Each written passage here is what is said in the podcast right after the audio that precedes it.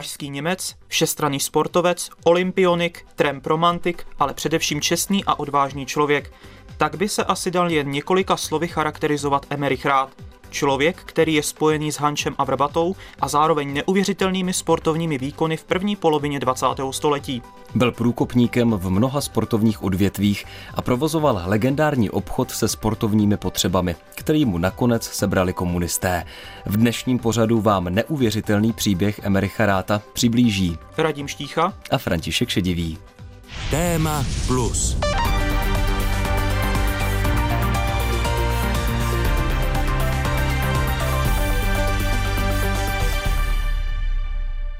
Rád byl natolik zvláštní a natolik specifický, byl to, eh, já bych řekl dokonce až sportovní podivín. Některé jeho kousky No, to, to není jenom úsměv, ale to je spíš údiv, co všechno on dokázal a v jakých sportech, protože ty sporty spolu vůbec nesouvisí. To jméno jsem už slyšel. Vím, že to byl člověk nebo sportovec, který byl neuvěřitelně všestraný, ale je to z doby, která už dávno uplynula. Já jsem na něj narazil poprvé, když jsem dělal si rešerše k historii vegetariánství, kdy jsem ji začal objevovat někdy začátkem 20. století ve vegetariánských časopisech jako mistr sportu a vegetarián. No byla to jedna z takových postav pražských, který nebylo možno minout.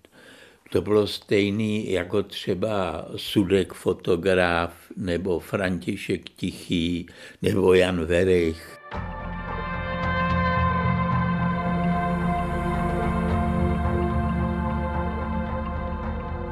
Emerich Rád se narodil v roce 1883 v Praze do rodiny ševce. Přestože se později stává vrcholovým sportovcem, známky z tělocviku výborné neměl. Ještě jako žák měšťanské školy dostal první liže a na dětství vzpomínal ve své knize Der Gepäckmarsch über 50 km und warum ich siegte, tedy pochody se zátěží nad 50 km a proč jsem vyhrál. V sedmi letech jsem se naučil plavat a bruslit a již v deseti letech jsem celé hodiny jezdil v krkonoších na lyžích. Jako školák jsem také cvičil s chutí a láskou a zakoušel jsem ježdění na kole. On se sice narodil v Praze v Podolí, ale rodiče se brzo stěhovali do Broumova, protože jeho tatínek byl švec a on první lyže dětské dostal, když mu bylo 10 let, to znamená v roce 1893 měl první své dětské lyže. Jízdu na nich si zamiloval, to mohl chodit do čtvrté třídy a protože ze školy se vracel hodně pozdě, vždycky uválený od různých výmazů a, a pádů a, a promoklý špinavý, tak tatínek po několika měsících je hned tu první sezónu mu je zabavil a rád to velice těžce nesl a neustále otce přemlouval, aby mu je vrátil a pak ho napadla taková, takový trik, tak řekl mu, tati, já na nich budu dřív ve škole.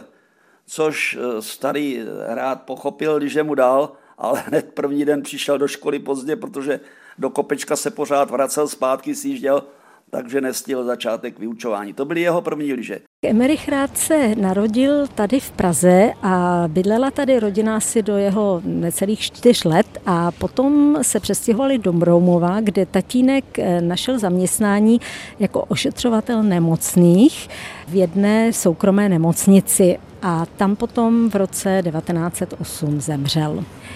A Emerich Rád z toho mládí vzpomíná, že nebyl žádným vynikajícím žákem. O Rátově dětství vyprávěla průvodkyně Dana Kratochvílová a jeho sportovní začátky popsal trenér a historik lyžování Aleš Suk. Emerich Rád byl skutečným průkopníkem lyžování na Broumovsku. Vezmeme-li v úvahu fakt, že první lyže do Čech dovezl hrabě Harach z Norska v roce 1892. Jen pouhé čtyři roky poté už mladý Emerich rád lyžuje, což potvrzuje i badatel Jan Šťastný. Začal lyžovat jako velice, velice mladý, to se mu zalíbilo, takže on potom se účastnil zejména běžeckých lyžařských závodů, ale i skákal na lyžích. To běžecké závody tehdy, buď to byly tedy na dlouhé trati, což je ten závod v roce 1913 s Hančem a Vrbatou, ale byly to i kratší trasy běžecké, kdy neměly hůlky a jenom tak jako se posunovali a klouzali třeba na stovku nebo na dvoustovku, což muselo být asi i legrační, protože se na to muselo jezdit dost obtížně. A pak ty dálkové závody, které byly Tahle doba to bylo taky jako udělej si sám spíš. Eh, on získal lyže od svého kamaráda a hned to samozřejmě zkoušel, neměl ale hůlky, udělal si jednu takovou velkou bambusovou tyč a, a zkoušel si takovou svoji vlastní techniku, že se tak jako něč, něco, co bychom řekli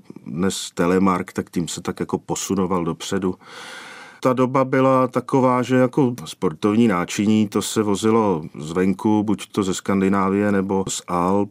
Žádné obchody právě tady nebyly sportovní, což vlastně on byl v tomhle průkopníkem, že posléze otevřel, když se vrátili zase z Broumova do Prahy, sportovní oddělení u Rota, Říká místo předseda České olympijské akademie Zdeněk Škoda. Ke známému Rátovu obchodu v Praze a jeho podnikání se ještě dostaneme.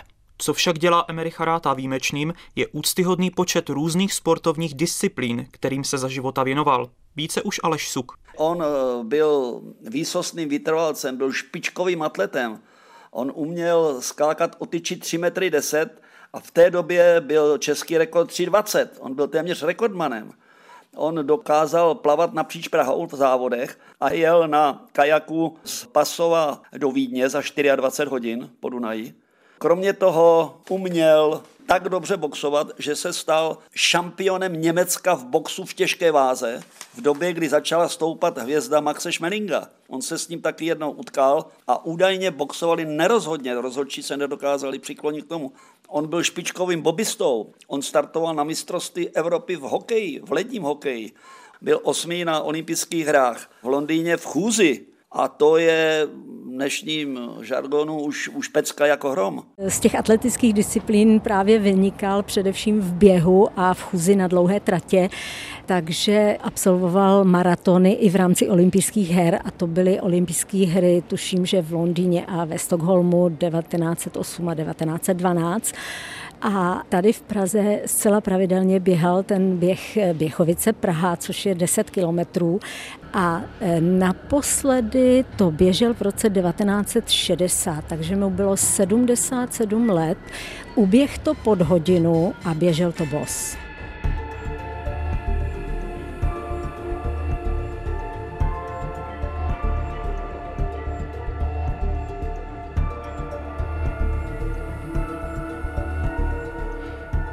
Začal jsem pěstovat každý sport, jako je plavání, lehká atletika a úspěšně jsem se účastnil rozličných sportovních soutěží. V roce 1904 jsem upřednostňoval veslování, aniž bych však zanedbával jiné sporty. Jako veslař jsem se rád slunil a v létě jsem byl opálený skoro jako indián. V juniorské čtyřce veslařského klubu Regata jsem dosáhl prvního vítězství v Drážďanech. Ročně jsem vesloval 1300 kilometrů, což sice zas tak mnoho není, ale vyžaduje to pilnou práci, na kterou jsem měl čas pouze večer. Vzpomínal Emerich rád na své mládí. Tou dobou už byl zpátky v Praze, kde nastoupil do učení po dokončení měšťanské školy. Šlo by i dnes provozovat tolik různorodých sportů. Na profesionální úrovni už to možné není, ale přeci se k tomu trochu blíží sportovci věnující se modernímu pětiboji. Jak se na Rátovi úspěchy dívá moderní pětibojař a olympijský vítěz David Svoboda? Tehdy to bylo vlastně cool, jak se dneska řekne, ovládat sporty, o kterých třeba většina ostatních lidí ještě nevěděla a tím si vlastně vytvářet náskok a být něčím jedinečný. To znamená v té době samozřejmě, když člověk byl u zrodu, no tak byl automaticky tak trošku mezi nejlepšíma a byla to taková soutěž i možná prestiž, ale především zábava těch lidí zkoušet všechny možné věci. A já tady to nadšení pro všestranost naprosto chápu a sdílím a myslím si, že kdybych žil ve stejné stejné době, tak bych se choval velmi podobně ale samozřejmě nutno říct, že tehdy právě tím, že byla většina sportů u zrodu, tak bylo rychlejší dostat se na nějakou úroveň, na který by si člověk byl schopen zazávodit s nejlepšíma. Takže proto on byl schopen soutěžit úspěšně v mnoha sportovních disciplínách, protože ta specializace ještě nepokročila tak daleko, jako je dneska. Tím, jak všichni to tak jako začínali dělat a zkoušeli, takže když byl někdo nadaný sportovec, tak mu možná šlo jako od přírody kde co. ale on možná tím, jak dělal těch sportů opravdu jako mnoho, tak to byl vlastně nejlepší trénink úplně, protože on dělal s tím tělem příkusy a vlastně dokázal se připravit eh, na, na, na cokoliv, takže on byl silný, mrštný, takže to, tohle to je úžasný a to si myslím, že je to prakticky takový jako sportovní Jara Zimmerman a to nemyslím nějak pejorativně, to naopak je to, je to neuvěřitelné.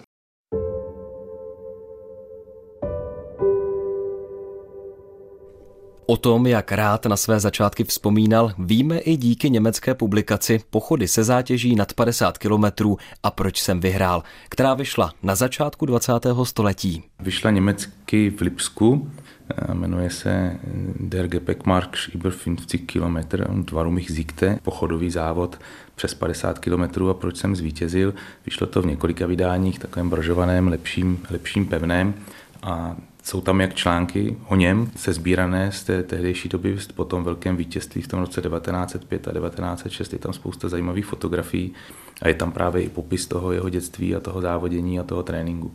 Takže je to zajímavé, pak byl víckrát zmiňovaný v knížkách o těch sportovních atletických aktivitách, že je jako spoluautor tady knížky o chodeckém sportu od Heinricha Ota, nebo od Wilhelma Kaisera, tam je zmiňovaný vyloženě už někdy v roce 1907, jako jeden z nejmladších vrcholových sportovců v té oblasti. A potom se objevuje i v těch pozdějších knihách zahraničních, především buď zmiňovaný jako účastník těch olympiád, anebo právě jako taková sportovní anomálie s obrovským záborem těch sportů, které dělal, ale nejenom, že je dělal, ale hlavně v nich vítězil. V Německu byl Emerich Rád nazýván králem dálkového pochodu s armádní výzbrojí. V tomto závodě zvítězil 11krát, z toho čtyřikrát v Berlíně v závodě na 50 kilometrů. Závodil ale i v Čechách. V loňském roce jsem velmi pěstoval chůzy a od 1. července, kdy jsem začal trénovat na 108-kilometrový pochod Liberec Ústí, do prosince 1905 jsem ušel celkem 2000 kilometrů. Pro pochod Liberec Ústí jsem trénoval plně 8 týdnů, kdy jsem denně urazil 16 kilometrů a o nedělích postupně ušel 56 kilometrů, 20, 36, 70, 100 a 20 kilometrů. Mým nejlepším výkonem v tréninku byly posledně jmenované pochody, kdy jsem ušel 70 kilometrů za 7 hodin 45 minut, 100 kilometrů za 11 hodin 30 minut a 20 kilometrů za 1 hodinu 54 minut. Za zajímavý také považuji noční pochod Praha-Plzeň, který jsem absolvoval společně se svým sportovním kolegou v noci ze soboty na neděli. Pochodovali jsme od 6 hodin večer celou noc a hravě zvládli celou 87-kilometrovou trať. On hodně sportoval bos. V těch pochodových závodech často nastupoval v takové čepičce kvůli potu, takže to taky byl vždycky poznat na těch fotografiích. No a on se i hodně otužoval, on se považoval za otužilce, už v podstatě začátkem 20. století přeplavával v zimě Vltavu. Popisuje i v té knize, že, že spadl při bruslení do, do zamrzlé řeky někde za Prahou daleko a než se dostal domů, takže to na něm v podstatě uschlo, takže v tomhle byl asi dost odolný. A i v tom zimním sportování, to je taky další zajímavá kapitola, tak tam vždycky byl velice nalehko právě díky té otužilosti. Je jasné, že by Emerich Rád nemohl provozovat tolik sportů bez dobré přípravy. Potom začal sportovat podle systému Prošek, což bylo tehdejší svalové cvičení, které spočívalo v nezátěžovém nebo bezčinkovém cvičení svalů, jenom v podstatě zatínáním těmi svaly. On je pak zmiňovaný v příručce toho pana Proška, který to vydal jako v mnoha světových jazycích a díky tomu on popisuje, že se velice dobře jako vysportoval a vybudoval si hodně jako silnou svalovou soustavu, která se mu potom vždycky hodila a jinak samozřejmě dělal prakticky každý sport tehdy. A i tehdy už to komentovali, že nebylo to běžné, že by se věnoval tolika sportům, takže byl brán v podstatě i jako anomálie. Badatel Jan Šťastný zmínil systém Prošek. Rátův bývalý spoluzaměstnanec Josef Prošek si totiž otevřel gymnastickou školu v Praze. Tam byl určitou dobu Emerich zaměstnán jako cvičitel a jeho fotografie se tak objevovaly v nejrůznějších knihách, které propagovaly sport. Ono se to tak nabízelo, když máte takového v úvozovkách šílence, tak samozřejmě jako o, o něm se roznesou informace velmi rychle, ale On opravdu začínal už jako malý kluk, v sedmi letech už plaval, v deseti lyžoval a vždycky, když se někde objevil, tak měl většinový úspěch, že byl jako nadprůměrný v těch sportech, takže někde jsem dokonce se dočetl, že měl až 500 ocenění v nejrůznějších sportech, což jako nevím, jestli je teď v tuhle dobu někdo takovýho jako schopný. Osud Emericha Ráta výrazně poznamenal jeho německý původ. Vztahy mezi Čechy a Němci nebyly v tehdejším Rakousku-Uhersku ideální. Výrazně se to ale dotýkalo těch, kteří svou národnost neřešili a považovali se za Evropany, tak jako rád. Více přibližuje průvodkyně Dana Kratochvílová. Já osobně si myslím, že tyhle lidé, kteří často cestovali nebo cestují a umí celou řadu jazyků a mají přátele v mnoha zemích, tak se asi v současné době mohou cítit Evropany. Tehdy teda žádná Evropská unie nebyla, ale zřejmě nějak tak podobně si předpokládám, že se cítil i Emerich Rád. Že byl v podstatě Evropan, sám to uvádí, že projel prostě celou Evropu, kromě sedmi zemí, to nevím kterých tedy, které vynechal, tak znal prostě celou Evropu a všude měl přátele. Volně je označován v Německu za Němce, v Čechách za Čecha a i třeba v, potom v policejním spise, kdy po válce by ho vyšetřovali, chtěli ho dostat na podvracení republiky, tak tam už vůbec nezmiňují, že by byl Němec, což by se jim tehdy v podstatě hodilo. Eh, za války se nepřihlásil k řížskému občanství, takže i tahle ta věc je tam hrozně zajímavá, že on, on se sám jako považoval spíš za Evropana, cestoval různě po Evropě a nikde mu to nečinilo problémy.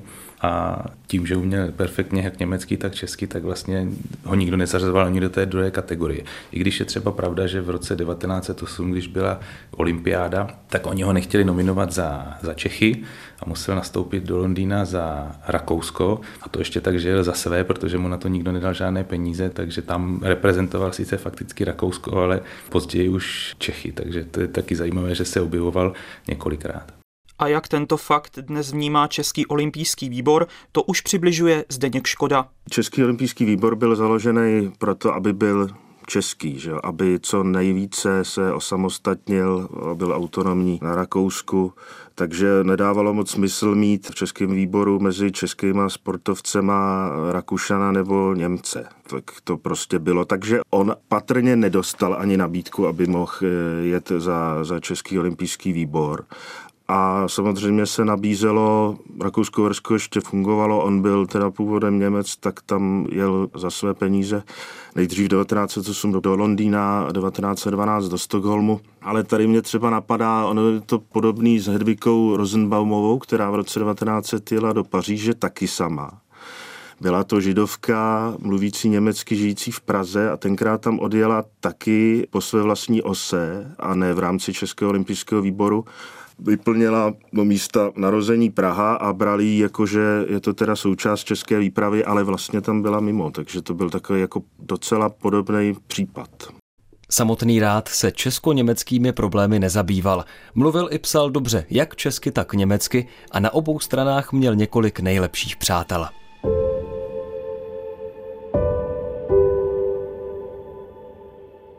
Jméno Emericha Ráta se dnes nejčastěji objevuje v souvislosti s tragickým lyžařským závodem roku 1913, ve kterém zemřeli Václav Vrbata a Bohumil Hanč. A právě s ním se rád znal už před osudným závodem. Ten se konal 24. března 1913 v Krkonoších.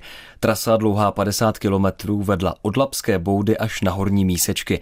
Jak to bylo s Bohumilem Hančem, popisuje historik lyžování Aleš Suk. On víceméně do toho závodu šel proto, že jak tehdejší předseda svazu Josef Rezler Ořovský a Buchar ho přemlouvali, že tam pojede vynikající Němec z Horního Polubného a že teda by ho měl porazit, aby cena zůstávala mezi našimi jezdcemi, tak se nakonec nechal, tak říkajíc, ukecat a prakticky manželce z domova utekl, protože slíbil, že už závodit nebude. Čili v tom prvním kole to ještě jakž tak šlo, ale zhruba v polovině toho prvního kola začal ten vítr sílit, do toho začalo pršet a v průběhu několika málo minut, což na Krkonoších je naprosto běžné i dneska, z toho byla taková ta pichlavá sněhová vánice a oni, jak měli na sobě mokrý oděv, který na nich zmrznul, tak ještě se na to ze začátku ten vlh z nich lepil a hrozně to vyčerpávalo. Zmokli jim i boty, čili první závodníci vzdávali kvůli omrzlinám na prstech na nohou a kvůli odřeninám. Mezi nimi byl i Emerich Rád, který takhle dopadl. Vstávali postupně jeden po druhém, najíždělo se do druhého kola, samozřejmě bez občerstvení, a to už jeli jenom tři závodníci, to byl Hanč, Jarolímek a Feistaver a možná ještě Oskar Bartel, to byl ten jeho hlavní soupeř. A zajímavé je, že Emerich Rád nestartoval pod svým jménem, ale pod pseudonymem a startoval samozřejmě na německý klub. Právě kombinace několika faktorů, zejména nedostatečné občerstvení a prudká změna počasí, uvěznila posledního ze závodníků Bohumila Hanče na trati. Snad někde u Harachových kamenů se setkal s přítelem Václavem Vrbatou, který ho přišel povzbudit. Vrbata mu dal svůj kabát s čepicí a opět se rozdělili. Z Lapské boudy potom byla vyslána záchranná výprava v čele s Emerichem Rátem. Stalo se tedy to, že Emerich Rát, který byl z těch závodníků ne nesnad nejzdatnější, ale byl to obron, měřil 1,90 m a vážil přes 100 kg. Takže on šel podle Pančického vodopádu směrem nahoru a někde 300 metrů pod hranou Zlatého návrší narazil na schoulenou postavu, která tam ležela už zachumelená a tváří do sněhu. Takže závodníka obrátil, myslel si ze začátku, že to je někdo z třídy turistické, protože byl oblečený do kabátu, na hlavě čepici a všichni věděli, že z těch borců, kteří vyráželi na trať, nikdo neměl ani čepici, dokonce Hanč neměl ani rukavice. Tak ho obrátil, aby se podíval na startovní číslo a viděl 27 Hanč takže eh, se snažil ho nějakým způsobem probrat k normálnímu stavu, ale Hanč už jen blábolil. Tak to aspoň on v tom zápisu napsal, že už mu bylo špatně rozumět, takže se ho pokoušel chvilku třít sněhem, což nepomáhalo. Takže eh, Hanče postavil, dal si mu ruku kolem ramene a kousek spolu jeli. Ale protože, protože Hanč neustále bezvládně padal, tak mu odepěl liže, zapíchnul je do sněhu Vzal si ho za ruce, natáhnul si ho na záda a snažil se ho nést. Sám svoje lyže taky sundal, protože na těch lyžích neměl tolik rovnováhy, ale bylo tolik čerstvého sněhu nafoukaného v závěji, že místy se bořil až po pás, což je strašně eh, vyčerpávající, než kvůli, když máte na zádech 80-kilovou položivou lidskou postavu. Takže takhle bojoval asi 500 metrů těsně nad Pančaský vodopád.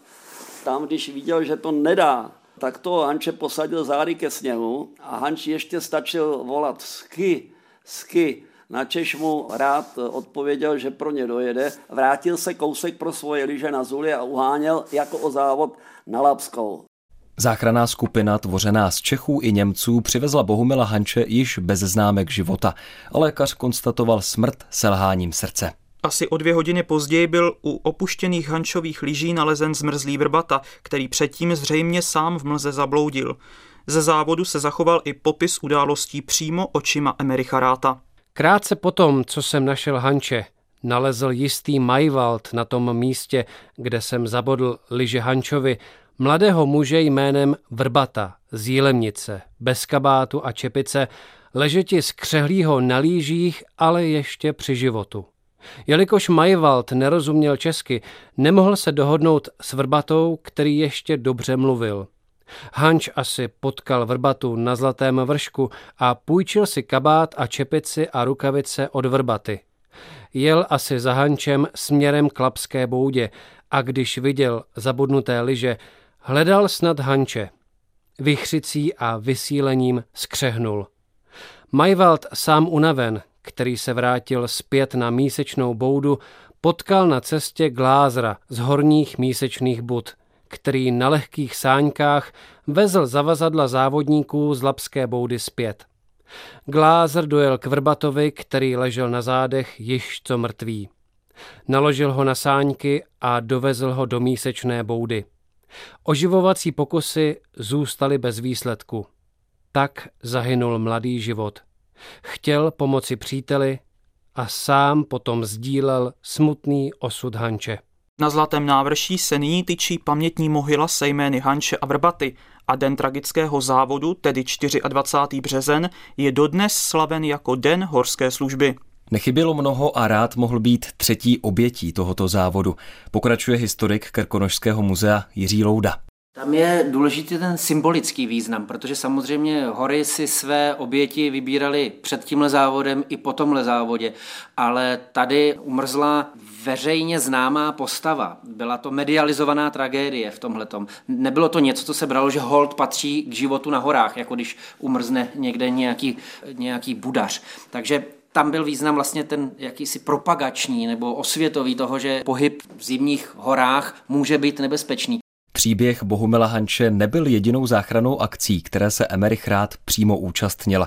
Další se odehrála během první světové války, přibližuje Jan Šťastný. On byl nejprve nasazen do Krakova, kde byl původně kdysi na vojně. Tam dělal udělostřelectva, ale on se nechal velice rychle přeložit k alpinistům, protože uměl dobře lyžovat. A v Alpách potom, tím, že to opravdu dobře uměl, takže byl hnedka nasazen jako vedoucí toho výcviku a hnedka povýšen. No a díky tomu oni využívali ho tedy jak ve výcviku, tak potom v těch operacích, kdy on právě při jednom velkém neštěstí na ledovci Marmoláta, myslím někdy v roce 1916, zachránil celou tu svoji jednotku jako o desítkách lidí díky tomu, že uměl lyžovat, pak je z toho postupně vytahával. Dostal za to rakouský stříbrný záslužný kříž a potom byl oceňován ještě víckrát. Že fakticky ten jeho koníček mu minimálně zachránil život v tom, že nemusel být nasazen někde, někde na té východní frontě u toho dělostřelectva. No a pak samozřejmě, že přečkal ty hory, kde, když si o tom přečtete, jak to tam tehdy probíhalo, tak tam po sobě stříleli z jedné hory na druhou a pak se snažili proniknout na tu protější horu, což byly strašné podmínky. Posloucháte pořad Téma Plus. Příběhy o tom, jak minulost ovlivňuje současnost. Pořad najdete také na webu plus.rozhlas.cz, v aplikaci Můj rozhlas a v dalších podcastových aplikacích. Konec války prožil Emerich Rád ve vojenské nemocnici po lehké otravě plynem. Do Itálie, konkrétně do Bolzána, se pak vrátil i v prvních poválečných letech.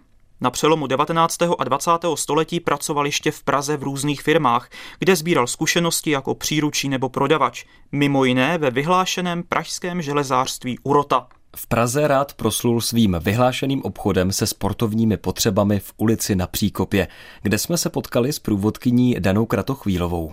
Úplně jednoznačně je to tento dům, protože tady byla první obchodní pasáž v Praze, jmenovala se Velký bazar a tady tedy Emerich Rád měl svůj obchod.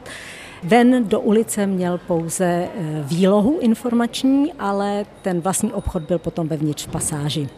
Čili zákazníci mohli zvenku vidět už to vystavené zboží a potom mířili rovnou dovnitř za Emerichem. Ano, tak to bylo. Ta výloha byla poměrně veliká, takže tam vystavoval kromě sportovních věcí a těch tábornických i svoji nějakou čelenku indiánskou a tak podobně. Musíme říct, že i váš tatínek byl zákazníkem Emericha Ráta. Ano, ano, máme krátký rýč ještě na chatě. On byl vyučený obchodní příručí a díky těm svým eh, širokým sportovním zálibám hodně cestoval, zúčastňoval se mnoha závodů, nejenom tady v Rakousku, Hersku, ale v Německu, Itálii, prostě dalších evropských zemí. Sám o sobě říkal, že kromě sedmi zemí zná všechny země Evropy a všude byl a plyně hovořil alespoň šesti jazyky, takže on určitě neměl problém, všude měl spoustu sportovních přátel a určitě neměl problém tedy v rámci svých cest potom nasmlouvat kontrakty a nebo mít to zboží si dovážet. Rátův obchod se stal legendárním, a to i díky tomu, že k němu chodili generace zákazníků. Zavřeli ho až komunisté v 50. letech. Jedním z pamětníků je i novinář Karel Hvížděla. Já ho pamatuju teda ještě jako úplně malý dítě. To mohlo být ještě i za války nebo těsně po ní, když mě dědeček vodil do toho jeho obchodu, z kterého si už pamatuju jenom kánoji, která tam byla a do ní jsem si rád sedal, zatímco si dědeček povídal s ním.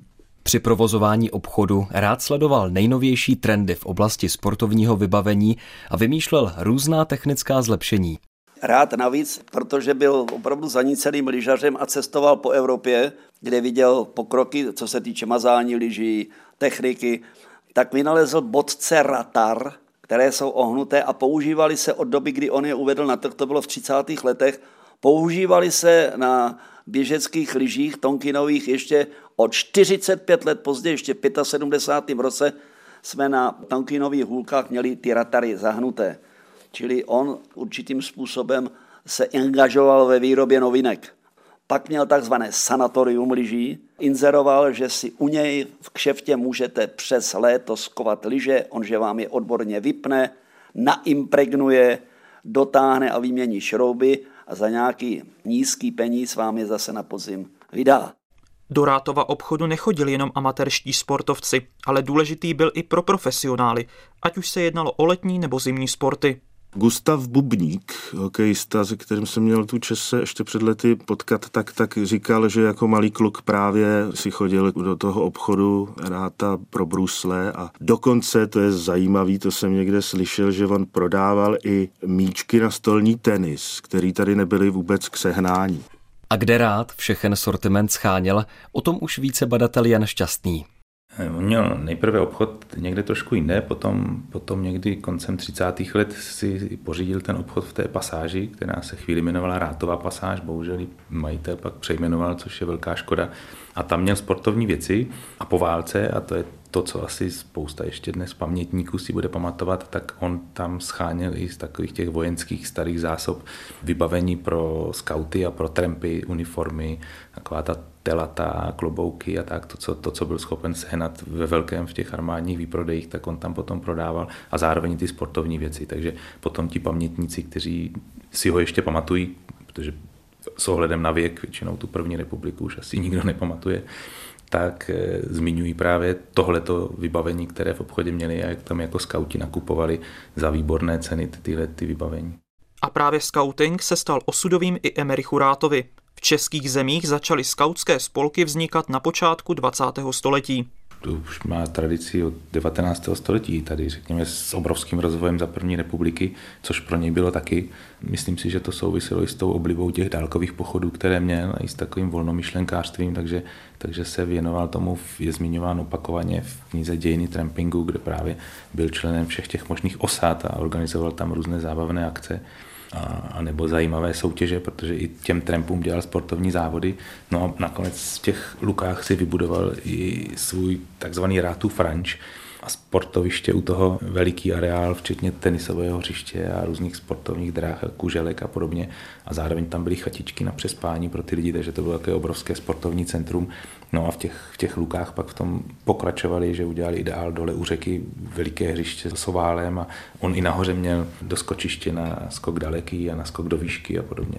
Takže to bylo opravdu sportovní centrum, jaké tam nikde v okolí nemělo období. Pořídil si tam dřevěnou chajdu mezi válkami, kde tedy se velmi často převlékal do kostýmu indiána, nosil čelenku, v chatě měl indiánský totem a u chaty potom zřídil volejbalové hřiště, doskočiště na skok daleký, na skok vysoký a na vrhy a hody. A velmi často tam za ním chodili mladí trampové, pro které on organizoval různé soutěže. Takže se dá říct, že e, opravdu je takovým zakladatelem těch tábornických osad, které do dneška právě na Sázavě fungují a do dneška, pokud si vzpomínám, tak e, Luka pod Mědníkem, tak se tam e, pravidelně nějaký ten volejbalový turnaj koná. Byl to jistě velký sportovec, proto vybudoval v Lukách pod Medníkem u trati hned kousek před nádražím od Prahy ten svůj ranč, což byl srub vlastně a dole byly hřiště a tam jsme skákali do výšky, do dálky, protože náš kamarád, který byl o dost možná starší než my, kluci, který tam trávili prázdniny vždycky v Lukách pod Medníkem, tak tam pořádal olympiádu pro nás. Emerich Rád se i během druhé světové války choval k Čechům slušně, sám měl československé občanství. Přesto mohl získat svým německým původem privilegované postavení, kdyby se přihlásil k vyšší rase. To ale nikdy neudělal. Svým smýšlením byl antifašistou a pomáhal židům. Obchod tam zůstával, podnikání nikdo nezakazoval, samozřejmě nějaká větší kontrola nad tím obyvatelstvem určitě byla. I na to, aby se přihlásil k německé národnosti, tak tomu odolal. Navíc ještě ke konci války tam přechovával svého známého, který měl nastoupit do koncentračního tábora, takže díky tomu on potom měl, řekněme, body navíc i v tom odsunu případném, ale jak jsem říkal, nepřihlásil se k řížskému občanství, takže i tak by to asi neproběhlo tímto způsobem. Po válce ještě se snažil mu pomoct emigrovat do Švédska a podílel se i na nějaké odbojové činnosti, ale tam k tomu nikde moc bližšího není. Víme jenom, že byl asi tři měsíce ve vyšetřovací vazbě, kdy na něj zkoušeli jako ty náročné metody ale on v tom nějak nepolevil, takže ho potom pustili. Stejně tak mám v záznamech potom z toho komunistického zatčení, že ho úporně vyslýchali několik měsíců, ale že žádnou záškodnickou protistátní činnost nepřiznal, takže tam dostával jako docela naloženo a udržel se fakticky ve všech těchto těch krizových okamžicích, což určitě je i důsledek i té sportovní přípravy, že, která samozřejmě souvisí s psychikou. V těch vrcholových výkonech musíte být odolný, ale co vydržet, takže v tomhle tomu to určitě prospělo taky. Žid, kterého Emerich rád schovával, se jmenoval Boris Effenberger a rád mu po válce dokonce pomohl odjet do Švédska.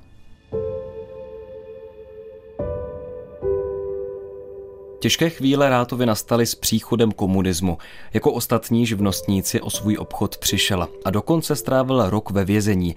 Zatčen byl v roce 1952.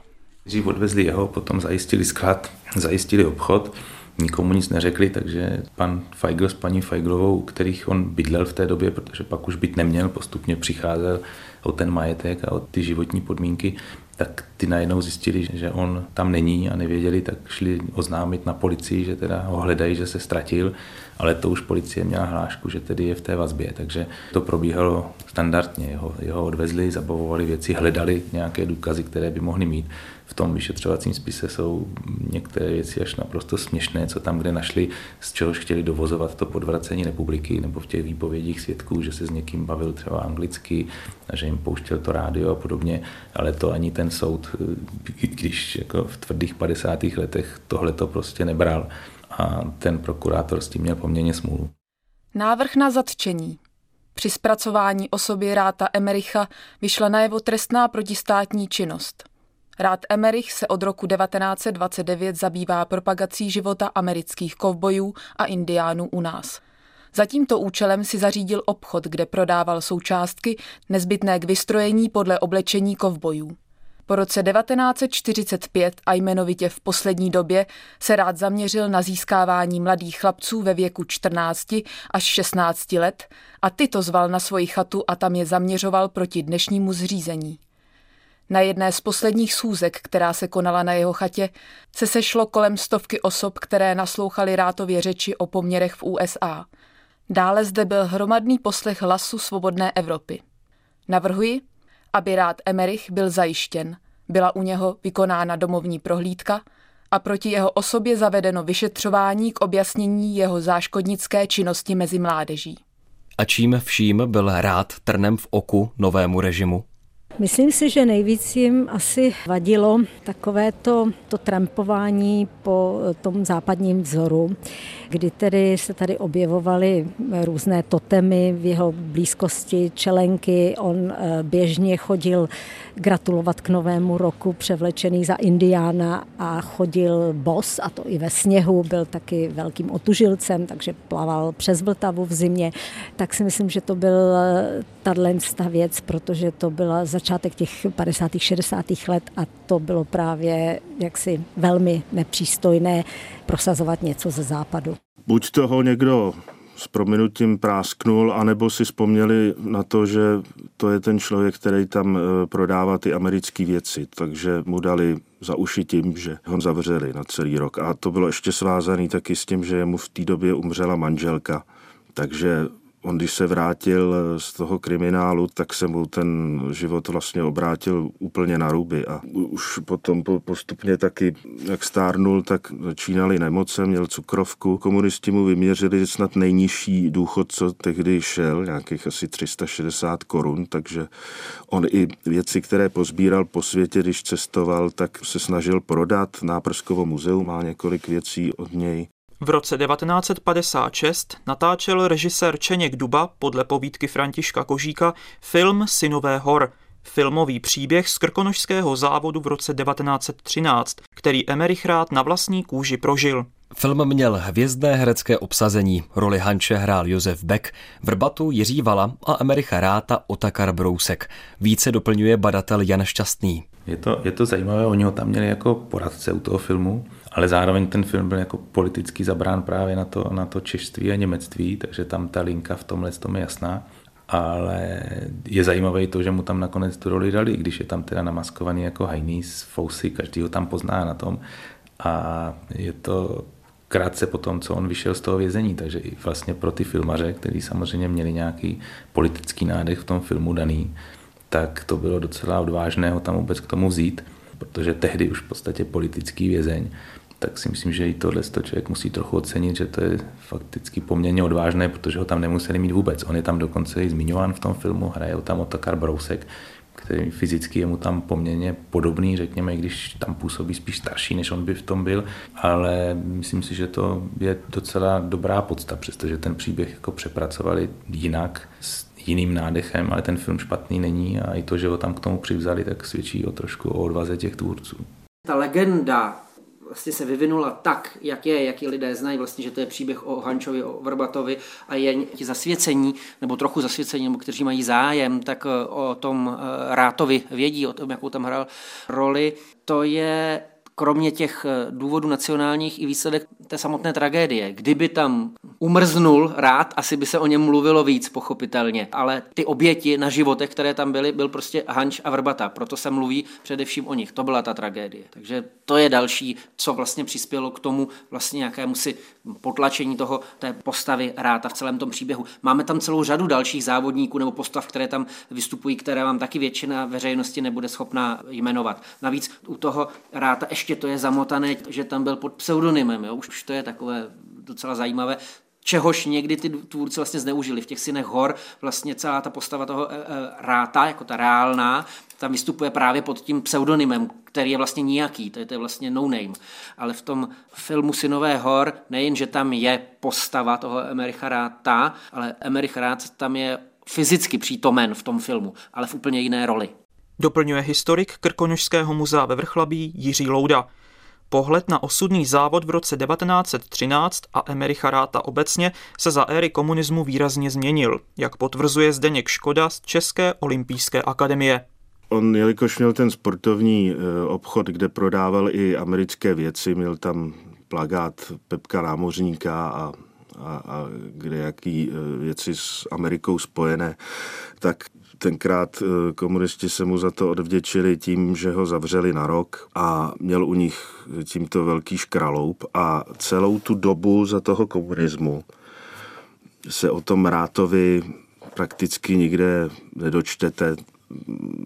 Schválně se o něm mlčelo a myslím si, že tohle to všechno, těchto těch 40 let toho mlčení způsobilo, že tak jako vymizel, jako kdyby nebyl a navíc tohle je jako hrdinský čin, vlastně zase ono se jim to nehodilo komunistům, protože by vlastně se ukázalo, že někdo, kdo přece nemůže nějaký jako člověk, který je skažený a má rád Ameriku, aby byl ještě hrdina a někomu se snažil pomoct. Takže myslím si, že za tohle to nesou vinu komunisti. Rozhodnutím soudu nepřišel Emerich rád o všechno. Později mu jeho ranč v Lukách pod Medníkem komunisté vrátili. Obchod byl zabavený, zároveň mu zabavili tím rozsudkem i majetek, včetně té chaty v Lukách pod Medníkem. A tam bylo zajímavé, že on si proti tomu se svým advokátem dal odvolání a, a soud opravdu to zrušil, takže tomu potom vrátili, protože se neprokázalo, že by se to nějakým způsobem ten, ten jeho majetek nemovitý podílel na té trestné činnosti, takže měl ještě i tu odvahu se, se stejně ještě odvolat. A vrátilo se mu to, ale zároveň musel rozprodávat ty věci, protože neměl fakticky z čeho žít. Důchod mu šoupli strašně nízký, snad tehdy i s ohledem na to podnikání a na to němectví. No a fakticky žil z toho, že rozprodával různé exponáty, které měl, nebo to sportovní vybavení, které mu ještě zbylo. Malý příjem z důchodu na živobytí nestačil a tak si Emerich přivydělával jako pomocník úředníků a jako pražský metař. Na to vzpomíná i Karel Hvížděla. Jako metař byl na Karlově náměstí nebo tam prostě v tom obvodu a byl známý tím, že chodil bos v létě. Takže byla to taková silná osobnost, což z něj vyzařovalo Ačkoliv byl Emerich rád za svého života postaven před různé překážky, bojoval. Dokázali ho komunisté zlomit? To si právě myslím, že ne, protože vždycky je tam v těch spisech jako dáváno, že, že to tvrdě vyslýchali, ale že se jim nepodařilo nic zjistit. A stejně tak ty ostatní pamětníci na něj vzpomínali jako na, na veselého, optimistického člověka, který opravdu se nenechal, dělal si věci vždycky po svém a zároveň, zároveň pořád vždycky plánoval něco nového. On prakticky ještě na konci života chtěl jet na kole na olympiádu do Říma v roce 1960, měl dokonce už pozvání, ale ne, nenechali ho vycestovat. Takže vidíte, že v tom opravdu pozdním věku měl plány na to, že tam pojede, pojede na kole, dorazí tam a potom o tom bude třeba přednášet nebo napíše nějakou reportáž. Takže v tom úctyhodném věku takovýhle výkon to, to musíte určitě taky ocenit, protože tehdy vlastně po první světové válce, myslím, že to bylo, tak jel také na olympiádu a dorazil tam tak, že sjel, sjel řeku a potom převzal ocenění od Piera Kuberténa přímo, přímo pro něj. Takže on vždycky měl takovéhle optimistické plány a chtěli uskutečnit. To dokonce dostal oficiální pozvánku jako slavný olympionik, protože se o něm vidělo samozřejmě i ve světě. Ale tenkrát mu to komunisti zakázali, nemohl tam odjet. On měl nápad, že by tam jel na kole, strávil by olympiádu tím, že by tam uh, si prošel ty sportoviště, nasál atmosféru a pak při zpáteční cestě by postupně ve Švýcarsku, v Německu, v Rakousku i u nás pořádal debaty o olympismu a dějinách olympijského hnutí a tak. A on už se snažil propagovat i olympijské hnutí v těch 20. letech. Eh, on byl v roce 24 v té Paříži i jako novinář, posílal domů novinové zprávy a eh, navštívil taky druhou zimní olympiádu ve Svatém Mořici 1928. Tam se byl taky podívat. Na olympiádu do Říma v roce 1960 však neodjel. Onemocněl těžkou cukrovkou. Ocitl se v domově důchodců v Odlochovicích u Benešova. Podobně odvážné nápady jako v roce 1960 měl rád i při prvních zimních olympijských hrách. Tehdy urazil na skládacím kajaku trasu dlouhou 360 km po Séně, aby byl v den zahájení 8. olympiády v Paříži, odkud si přivezl diplom podepsaný baronem Pierrem de Couberténem, tehdejším předsedou Mezinárodního olympijského výboru. Což je taky věc, která se váže ještě k olympijským hrám 1924 On eh, přes 360 kilometrů jel po Séně, eh, se plavil do, do Paříže, že se chtěl podívat na olympijské hry.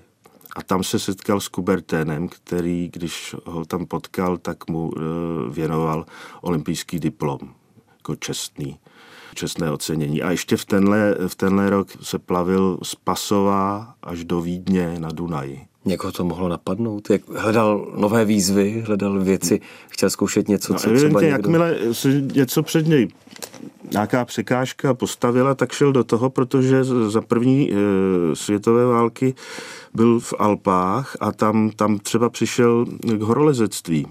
Byl zřejmě opravdu takový, jakmile viděl něco, že se dá dělat, tak do toho šel. Viděl Alpy, tak si řekl, tak já ty dvoutisícovky vylezu.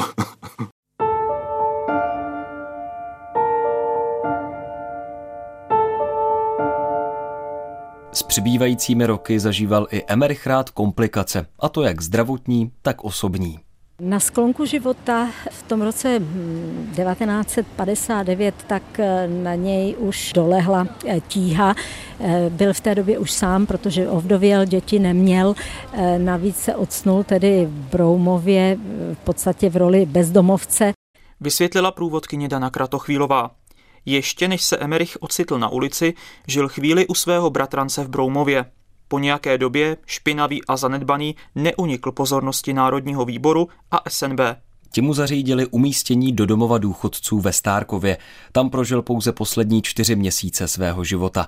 Nakonec zemřel 21. prosince 1962 ve věku 79 let. V roce 2003 Český olympijský výbor se rozhodl, byl to tehdejší předseda Milan Jirásek, že se mu zpětně udělí in memoriam, co, co vlastně bylo poprvé a zatím naposled in memoriam cena Fair Play při Českém olympijském výboru. Nejenom za jeho jako propagaci olympismu, ale právě ta myšlenka fair play, která je jako jasně zřetelná v tom závodu Vrbaty a Hanče, kdy se snažil Hanče zachránit a i, i to, jak zachránil ty své kamarády v Alpách za, v průběhu té první světové války. Po určitou dobu jméno Emerycha Ráta připomínala i obchodní pasáž v ulici na Příkopě v Praze. Právě tahle pasáž se nakrátko, eh, na pár let, eh, přejmenovala na Rátovu pasáž. Samozřejmě málo lidí Emericha Ráta znalo a eh, mohlo si ho plec s jiným rátem. Pak přišla rekonstrukce pasáže do moderního stylu, což trošičku mě taky mrzí, protože tam byla krásná dřevěná dlažba v tom průjezdě a po té rekonstrukci byla pasáž nazvána Pánská, protože tam byly umístěny pouze tedy obchody pro pány. V dnešní době je těžké hledat osobnosti, které by se svými výkony Emerichu Rátovi vyrovnaly, a to zejména kvůli odlišné době a sportovním podmínkám. Zamýšlí se nad tím i olympijský vítěz a moderní pětibojař David Svoboda. Jsem o tom přesvědčen, že takováhle osobnost nejenom, že může přijít, ale že mezi námi už jsou nejsou tak viditelný, protože v porovnání se specialisty zkrátka tak často nevyniknou, i když sem tam se to někomu podaří. Ester Ledecká samozřejmě je jednou z těch sportovky, které dokázali vyhrát olympijské hry ve dvou různých disciplínách, což je úžasný. A určitě takový lidi jsou, jenom jim není věnována dostatečná pozornost, nebo tak oni, oni ani možná nestojí. Oni se prostě baví tím, že, že se rozvíjí na všech možných frontách a připadá jim to jako větší hodnota, než se zaměřit na jednu konkrétní a, a, tam, a vsadit zkrátka všechno na jednu kartu. A mně to je, je velmi sympatický. Teď to dělám vlastně taky. Nemám takový ambice jako, jako Emerich, ale vůbec by mi nevadilo, kdybych se prostě dál dokázal zlepšovat v tom a, a učit nové věci a zlepšovat se v tom, co si zrovna vyberu. No, je spoustu osobností, které uváděly v život, sportovní život, celou řadu nových neotřelých disciplín, ať už to byl Josef Rezler Ořovský nebo Joe Grus. Oni objevovali ty sporty, kdežto rád je provozoval. Když mluvíme o tom, jestli dneska někdo z dnešních sportovců závodil v tolika disciplínách, tak tě napadá jedně Eva Samková, ta těch sportů má deset, ve kterých závodila od mládí. Rád jich má téměř dvakrát tolik. Popsal trenér a historik lyžování Aleš Suk. Zajímavostí také je, že Emerich Rád byl od začátku 20. století až do své smrti vegetariánem, jak ostatně vzpomíná i ve své knize. Od 16 žije zcela vegetariánsky a na základě svých zkušeností mohu říci, že rozumná bezmasá strava zcela splňuje požadavky fyzicky činného člověka na výkonnost a výdrž. Zdravotní výhody čisté stravy a takové vidím vegetariánství z etických a fyziologických důvodů je též nutno ocenit. Snažím se o střídmost v jídle. Samozřejmě jsem též nekuřákem a abstinentem. A jak nám potvrdili všichni naši respondenti, Krátově sportovní všestranosti přispěla ve velké míře jeho odvaha. Odvaha je potřebná k tomu, aby člověk vykročil ze své komfortní zóny, což je základní předpoklad pro to, aby se učil něco nového a tím pádem, aby rozvíjel tu všestranost, kterou pokládám za základní předpoklad k tomu, aby člověk mohl být v životě úspěšný. Takže odvaha je vlastně základem i toho objevovat něco nového, inovovat, rozvíjet se, učit se. Takže odvaha je nesmírně důležitá, ale eh, odvaha jako taková bez té svobody samozřejmě ten účinek mít nebude, takže musíme mít ještě tu možnost, mm, nesmí nám někdo bránit v tom, abychom se rozvíjeli. Vysvětluje olympionik David Svoboda.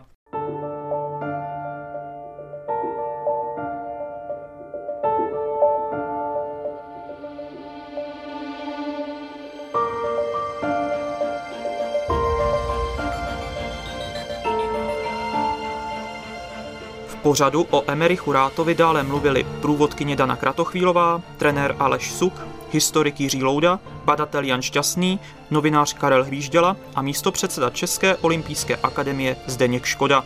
Ukázky četli Tomáš Klement a Kristýna Síbová. Za technickou spolupráci děkujeme mistrině zvuku Jitce Procházkové. Hezký den přejí autoři pořadu František Šedivý a Radim Štícha.